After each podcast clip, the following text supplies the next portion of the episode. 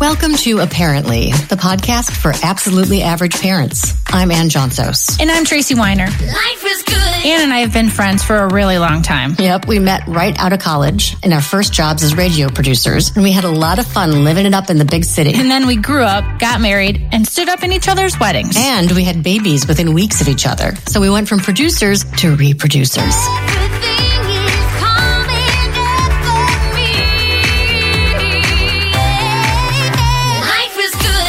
Which brings us to this podcast. We want to talk about topics that interest us and you. And let's be honest, this year, there's no shortage of stuff to cover. We're average, not experts. So we'll tackle these topics with people who know what they're doing. Yeah, we'll get the experts. And I fully expect to embarrass myself along the way. Yeah, I'm pretty sure we already have. So welcome to Apparently. Life is good. Apparently, Anne, there's a right way and a wrong way to approach having conversations with our tweens. And I'm pretty sure I could use a crash course on the right way to have these conversations, like STAT. I do not need a crash course on the wrong way.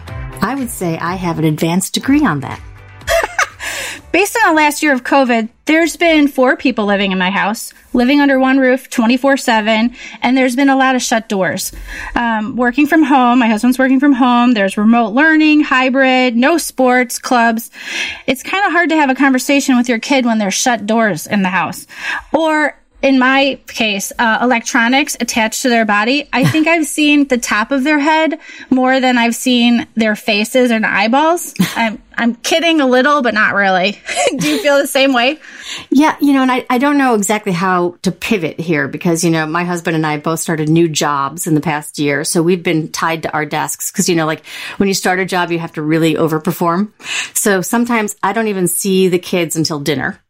And then there's this pressure to make dinner time conversations really special. So we're like all sitting around the table looking at each other and I'm like, so how's your day? And, um, and so, but we're all mentally exhausted too. So as we're trying to create this very valuable conversation, it's impossible to not sound like we're interrogating them. the Spanish Inquisition.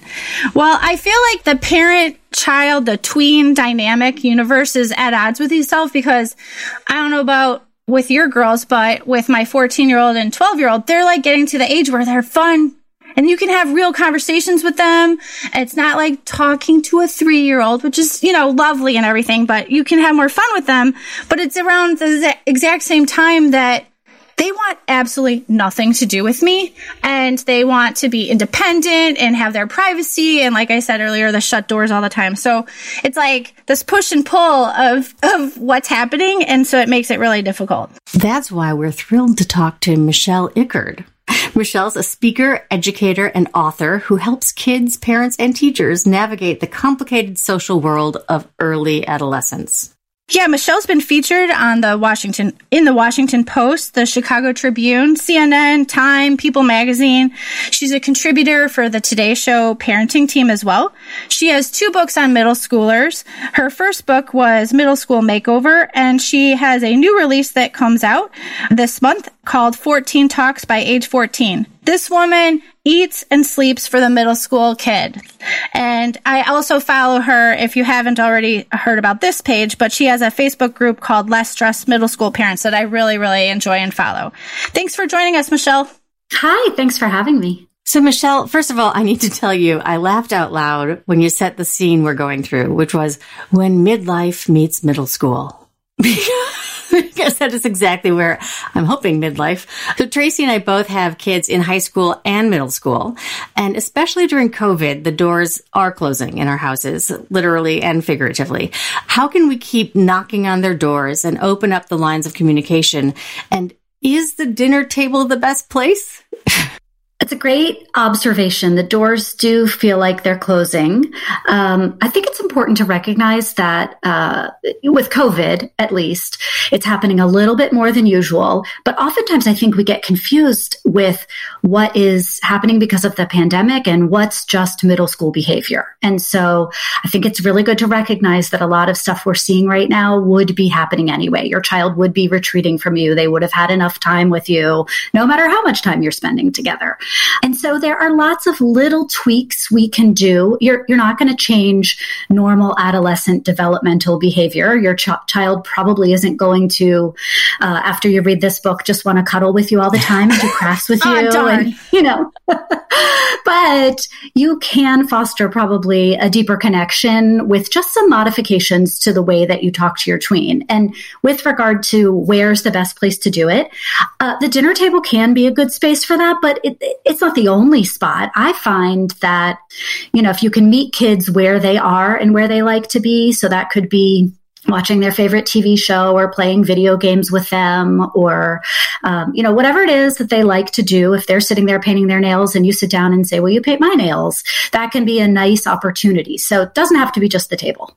This past year, obviously, with COVID, has been unprecedented and taxing for all, a lot of families. And we've all been stuck at home under one roof, as I said earlier. How can we respect everyone's individual time, but also try to keep things interesting and together, even when we're sick of each other, like without forcing it?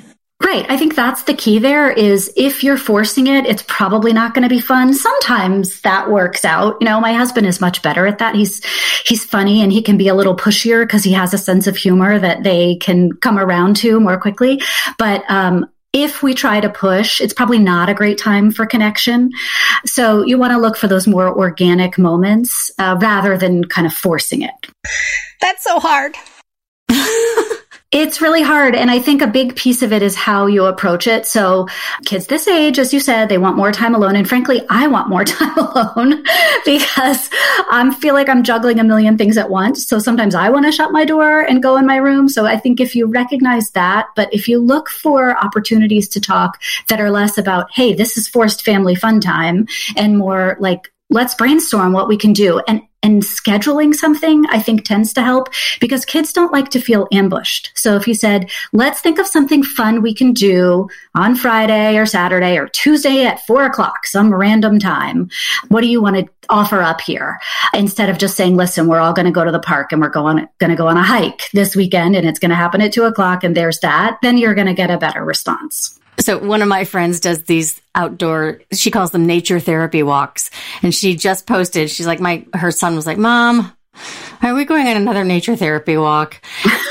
and in the book, you mentioned like saying when you want to have a conversation, it's like, do you want to have the conversation before dinner or do you want to have it after dinner? And giving them the chance to help schedule the time that you communicate.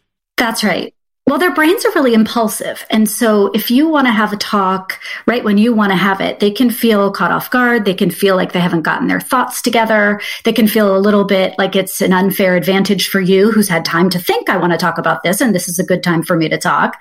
So just level the playing field a little bit. And I think most of us can remember some a parenting tip from when our kids were really little about when you want to get your kid out the door, they're three or four, you would say, Do you want to wear your red shoes or your blue shoes today? So this is just sort of a slightly evolved version of that. Yes. All right. So based on your research, and we're going to get more into the book right now, but just for the people who are pulling out their hair right now, but what do you think kids need most to thrive and survive these crazy times of remote e-learning and hybrid and isolation? Because, you know, you are the middle school guru and middle school is the time when they should be connecting, right? They have a very natural drive at this age to separate from parents and to connect with each other. And so if we try to uh, work against that, then it sends our kids underground really to look for ways to connect with each other when they can't do it out in the open. So giving them opportunities to connect in whatever way we can is really crucial. Right now, I know that's super hard. Um, so, of course, kids are turning online more than ever. I mean, they already were really living online in many ways, but more than ever, it's become important. So, I think not demonizing that right out the gate not saying all screen time is bad, not saying that what happens online isn't real life. It's not a real friend. It's not real connection. It very well can be. So I think approaching um, these experiences with some respect and some empathy is really key. And then probably loosening up a little bit on how we tend to define things like friendship and positive interaction, we would say is like getting to play outside and doing things face to face and making eye contact. But if it can't be done, it can't be done. So I think that's probably the best thing that parents can do right now. And it, it probably gives us parents a little bit of a break too you know, from our own judgment. Sure. In your book, this was in the very beginning of the book, but I like it. I'm I'm an analogy metaphor kind of person because it helps frame things for me. You use an analogy of playing racquetball and having conversations with your kids, and I found that very helpful to step back and like think about it and how I frame my conversations. Could you talk a little bit about your the, the racquetball analogy? Yeah, I'd love to. So what I hear working with parents of kids this age is that they're really afraid sometimes to have these conversations. They know they should, whether it's, I know I'm supposed to talk about pornography, but ugh, I just can't bring myself to do it. It's so, they're going to hate it. They're not going to listen. I don't know where to start. I don't want to say something wrong or gross or weird. So you have parents who put this pressure on themselves to have the perfect conversation and then they're afraid to do it. And so they don't. Um, my analogy is to imagine that you're playing racquetball. And for anyone who, like me, doesn't really play racquetball, it's a terrifying thought. That you know, it's loud and squeaky and you could get hit really hard by the ball. And I don't have great reflexes. So uh, I'm not very athletic. I think it's a really sort of terrifying prospect. But what makes it work is that you have these four walls. So it's very uh, reassuring to know that the, you don't have to go far. The ball is going to stay within the bounds of the court. Um, what I suggest parents do before they have these conversations is give some thought to what are the sort of four walls you have in your family and your relationships with each other that create a safe space so that if you start into these conversations and it just goes somewhere really unexpected, really fast, and you're ducking and bobbing and weaving, um, you know that you can still have a really good, really safe conversation because you've established these basic parameters. So for me, those are sleep. sleep is my favorite thing in the world. And that is something that I really guarded like a hawk when my kids were growing up. I was not super strict in other ways, but bedtime was very important to me. And I knew if things were derailing with us, I could just say, let's sleep on this. Let's get a good night's rest and we can talk about this again tomorrow. Um, autonomy, knowing that my kids needed to have some sense of independence, just like we talked about earlier. You can make some choices for yourself about when we talk about this.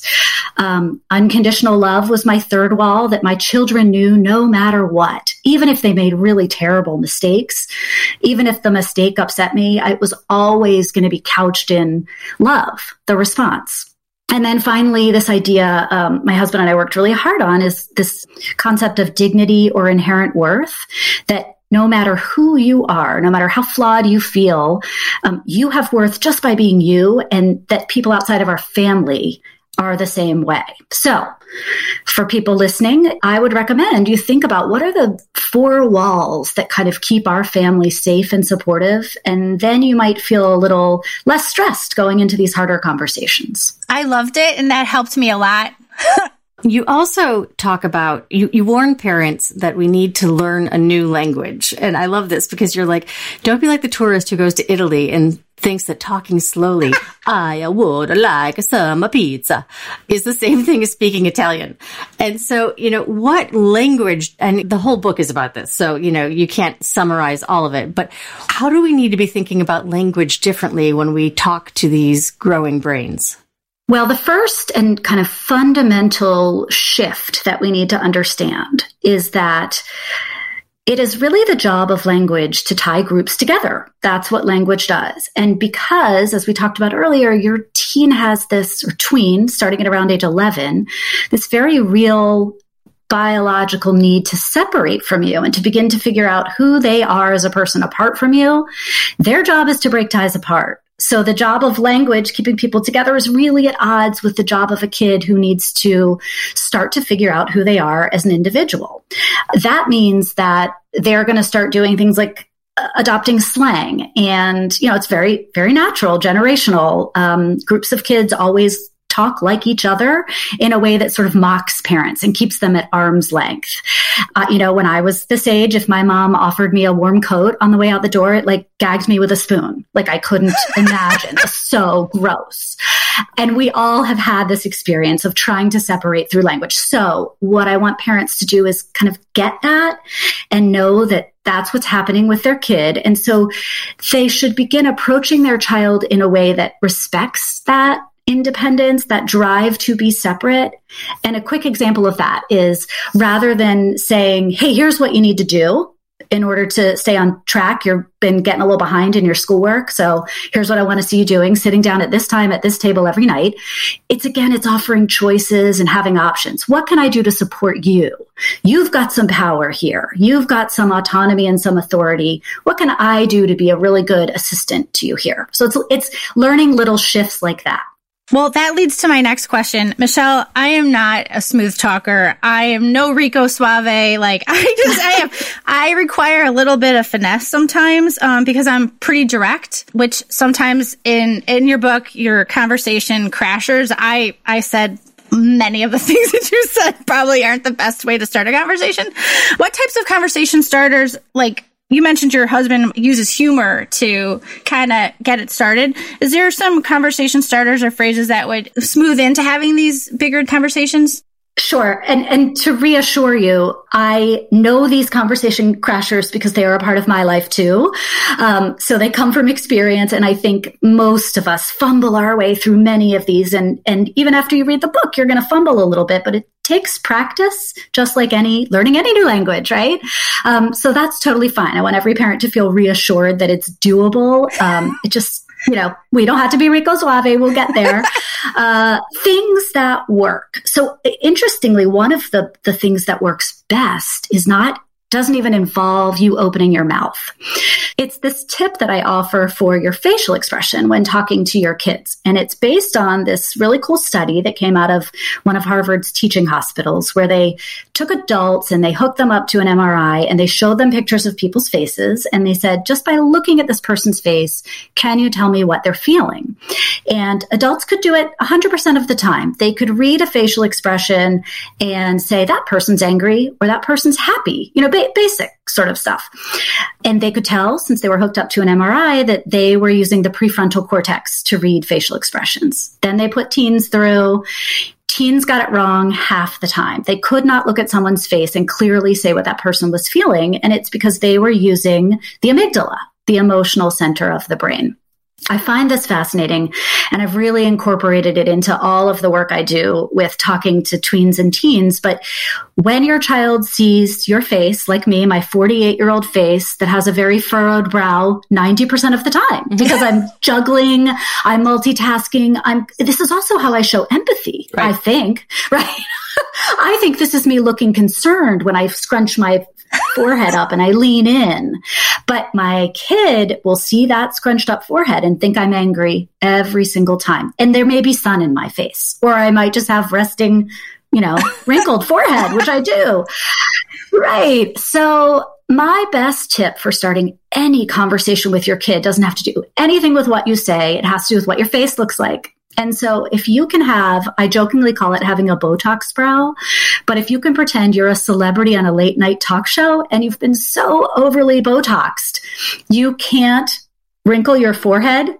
Now I have the benefit of seeing you and, and the audience does it, but you're doing what every single parent does when they try this the first time. They look like a deer in the headlights. they look wide eyed and shocked. So if you're at home listening and your eyes are getting really big while you listen, you, you actually want to look just completely disinterested. Like your forehead and your eyes are just dull, very dull.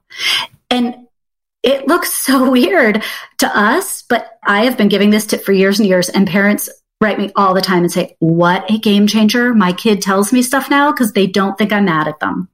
By the way, I'm going to use this now to persuade my husband to let me get Botox. Truly, I don't know why a pharmaceutical company isn't sponsoring my book, but like, so many women say that to me all the time. Or you can just do what I do and get Photox, which is just like iron your forehead out with your fingers. All right. So I think the meat of this book is the formula you offer to approach the essential talks. Um, you introduce this formula called brief. Can you walk us through? So B R I E F. And I know that I don't want to give away all the goods in your book, but what are these steps and, and how can they help us? Yes, it does not give away all the all the goods because brief is the model that you can use for every single conversation. I mean, I've got it's kind of four, it's 14 talks, so 14 essential umbrella topics, but there are thousands of conversations that you need to have with your kid and they're embedded under these larger topics. And I don't want parents to feel like they have to reinvent the wheel every single time. Like, oh, how do I start this one? So brief is an acronym and the B stands for begin peacefully. And the reason for that is in, in the work I do in my uh, Facebook group that you mentioned, Tracy, is I help parents start these conversations and they will say to me all the time, I don't know how to begin. And I, I dove in the deep end and I scared them off. And now what do I do? So most of us want to start at the end, giving advice, telling them what to do. We think we have about two seconds before they turn around and leave the room or roll their eyes. But beginning peacefully is having kind of a gentle curiosity about the subject itself and not probing your kid. So if you want to talk about vape with your kid, instead of saying like, I hope you're not vaping. You know, you're not allowed to vape. Which of your friends are vaping? I need their parents' phone numbers because I'm really scared. Right? Beginning peacefully is just kind of like, man, what are kids thinking about vape? It's all over the news. And uh, do they think we're getting it wrong or right? Like, what's the general feeling? So it's gentle. uh, R is relate to your kid. And that's just a quick indication that I am not here to bust you. Um, just having a good time. So it could be like, man, yeah, I can remember when I was younger, all the talks were about smoking cigarettes and we had Joe Camel. They, they advertised for kids back then. So show them that you're chill. I is interview for data. And I say data because again, I want this to feel not like an interrogation, but just a sort of collecting of information. So, you know, what do you know about it? What have you heard about what it can do to your health? What, what are people saying? What you're feeling? Um, e is echo what you hear. And that's, you know, if you've been to a therapist or you've seen one on TV, you know how to do this. Like, oh, it sounds like you're saying this or it sounds like you're feeling that. You really want to check for comprehension here because a lot of times we think we've heard our kids correctly, but they, you know, we've got some language barriers, the whole point of the book. And then F is feedback. And that's where most people start. So feedback needs to, you kind of have to earn their trust to get to this point where you can then give them advice or suggestions. But if you begin that way, that's when your kid is quick to turn you off and walk away. And following that, is the theory that less is more true in these types of conversations? You know, brief is brief brief is brief and i'm so glad that you pointed that out because i do i, I did choose those words to to to mean. I'd rather you have a bunch of little quick conversations than feel like you need to have one massive i checked the box perfect conversation. That that is less effective um, and it's going to put way too much pressure on you and your kid. We talked about the dinner table conversations or in the car. I think I mentioned I kind of get goods out of my kids when we're driving places, but wait, wait, wait. You dr- you drive places? well, I used to, but I, I, am I am driving them to school right now, so I do have like Oh. a five minute window to get them to high school or junior high. That's when they offer things up willingly because most of the time we're looking at the road and they're not looking at me, and it doesn't look like I'm the Spanish Inquisition with them. In your research and dealing with the middle school demographic, Michelle, have the kids suggested times when do they like the car as the time to talk to mom and dad, or you know, is it at bedtime, like when they're winding down? It's bedtime. I mean, hands down, the time that I hear that kids most want to talk is when you are fast asleep and exhausted or exhausted at the end of the day. It's so hard. But most kids, first of all, their circadian rhythms are different than ours. So they are up and they are, uh, their brains are working at 11 p.m. And I'm like struggling past nine to talk, to stay wide eyed. Um, I will tell you that because of my sleep uh, preference that we talked about earlier, I couldn't fight myself on that one. I was not a parent who could say, Yes, I will be alert at midnight and have a really meaningful conversation with you. Lots of parents can do that, and I love that if they can, but don't beat yourself up if you can't meet your kid where they are at midnight when they want to talk. I mean, maybe sometimes, but you don't have to do it all the time. Um, but I do know that late night tends to be a really preferred time. Mornings, no. I would love to have a really robust conversation over breakfast, but I'd be alone. So that wouldn't work out well. Um, what you said about the car is true. And, and one thing that I think uh, is a nice thing if you can do it is to have kind of a no cell phone rule in the car. I think it's probably a good habit for people before they start to drive anyway. But um, if you can keep your kid from playing on their phone the whole time you're in the car, you're more likely to have a better conversation. So that might be, you know, let's not have phones on the way to school or something like that. And then there are just sort of evening hours that I think work really well for watching TV together. Or I had a parent, my parenting group the other day ask in a very alarmed way. We, uh, we thought it was sort of funny, like, my daughter just asked me to chill and I don't know how. She was like, what, what does that mean? She really didn't get that her daughter just wanted to sit near her and like have no agenda and just, you know, listen to music or poke around the room. Like it was very relaxed, but that's how kids like to operate. Yeah, I saw that post and I, I felt for that that daughter or son, I forget if it was a boy or a girl. Mm-hmm. So not all conversations are initiated by parents. Sometimes you know kids will come to the table or, or bring something up in the last year this is um, this is kind of covid related but in the last year i've had a lot of um, friends who have talked about like the parent child relationship um, being strained um, specifically when a family has chosen a certain way to handle covid Okay. And you know as well as I do, the middle school is hard enough as it is during a regular time being a middle school kid. Um, and then you throw some social media into it and you see that their friends are on Snapchat or Instagram or whatever, and they're off going places with other people and taking selfies and all this stuff. And your family has decided not to do that. So is there some advice you could give to how to handle conversations other than saying get over it, which is what like the conversation crasher that I use that phrase quite often in my house, unfortunately. um, is there ways that we could talk to them about that? Cause their identity is through their friends. And so when that is handicapped, if you will, it makes it difficult. Yeah, I think that question comes up all the time right now. You're right. It's a really hard topic. It causes parents to feel even more guilt than they're already feeling during a really hard time right now. But every family must make the safest decision for themselves. And the best thing we can be doing as parents is reinforcing that with our friends and with our kids and with our you know the, our all of our people like you got to do what's right for you. I completely understand that. But what but your kid doesn't appreciate this. That's just sort of a parent to parent thing i'd love to see happening. Um, I, I think you have to lead with just a ton of empathy here and say i know it is so hard. Let's talk about what the hardest parts are for you, and then let's brainstorm what you can do within the bounds of our own safest choices here that will help you. And we're not going to come up with the perfect solution. We're not going to be able to have a sleepover with 20 kids, even though that feels like what we all want to do. I'm not going to get to go to Turks and Caicos, even though that's what I really want to do.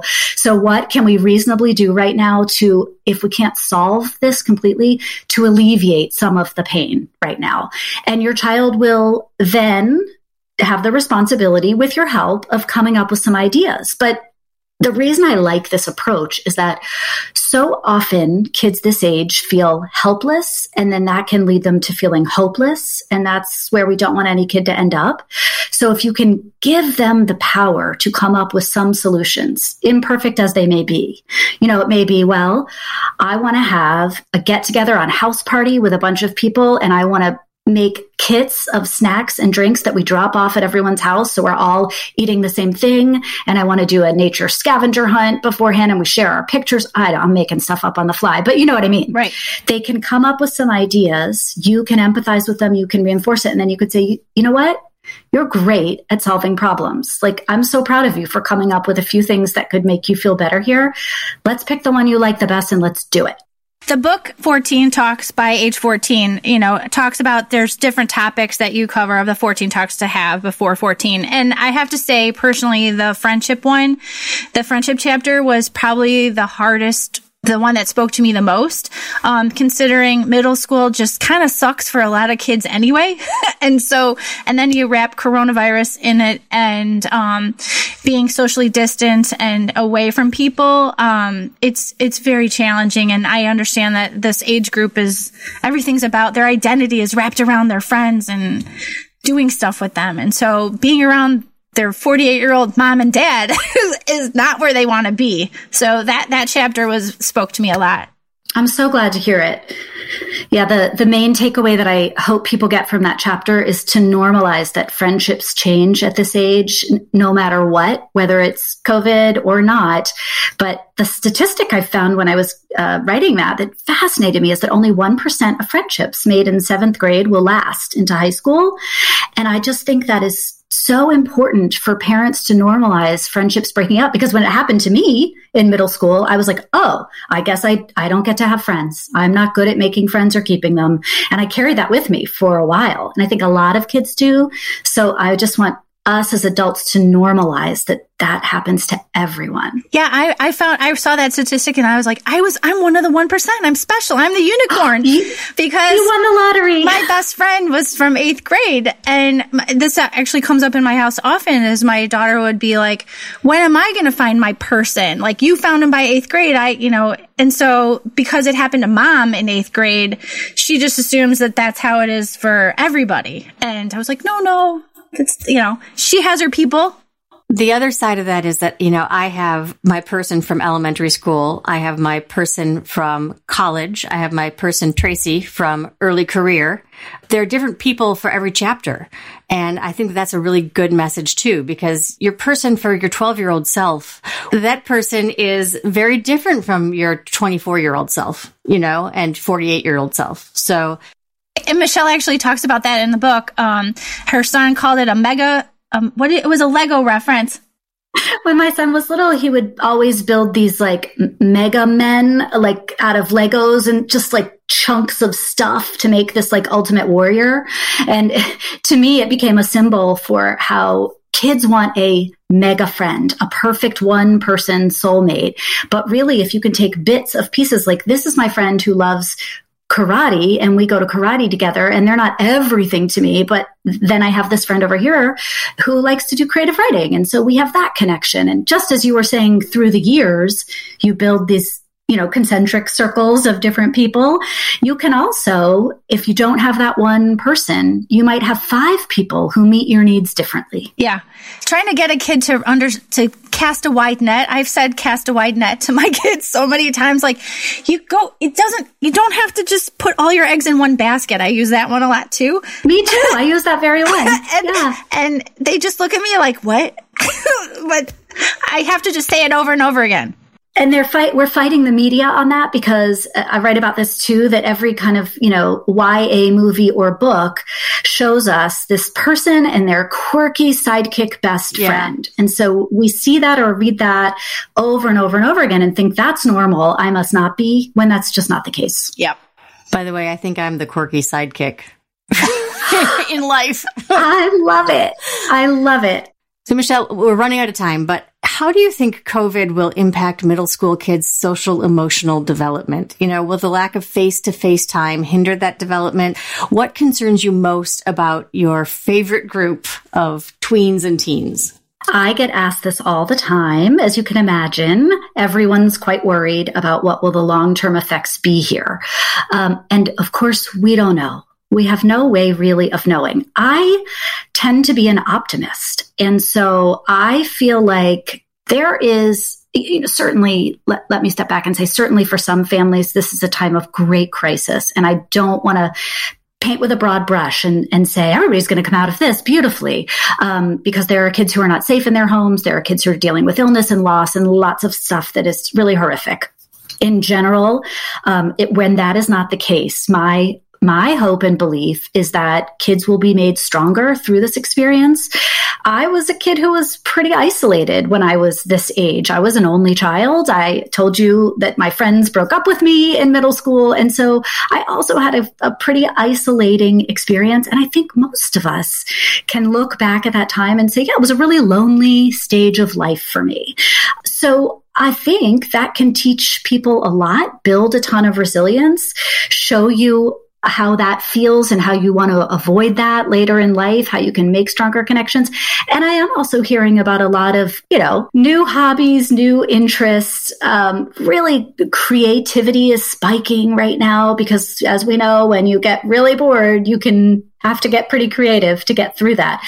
So uh, we don't know. I can't possibly predict, but my heart tells me that we will be okay.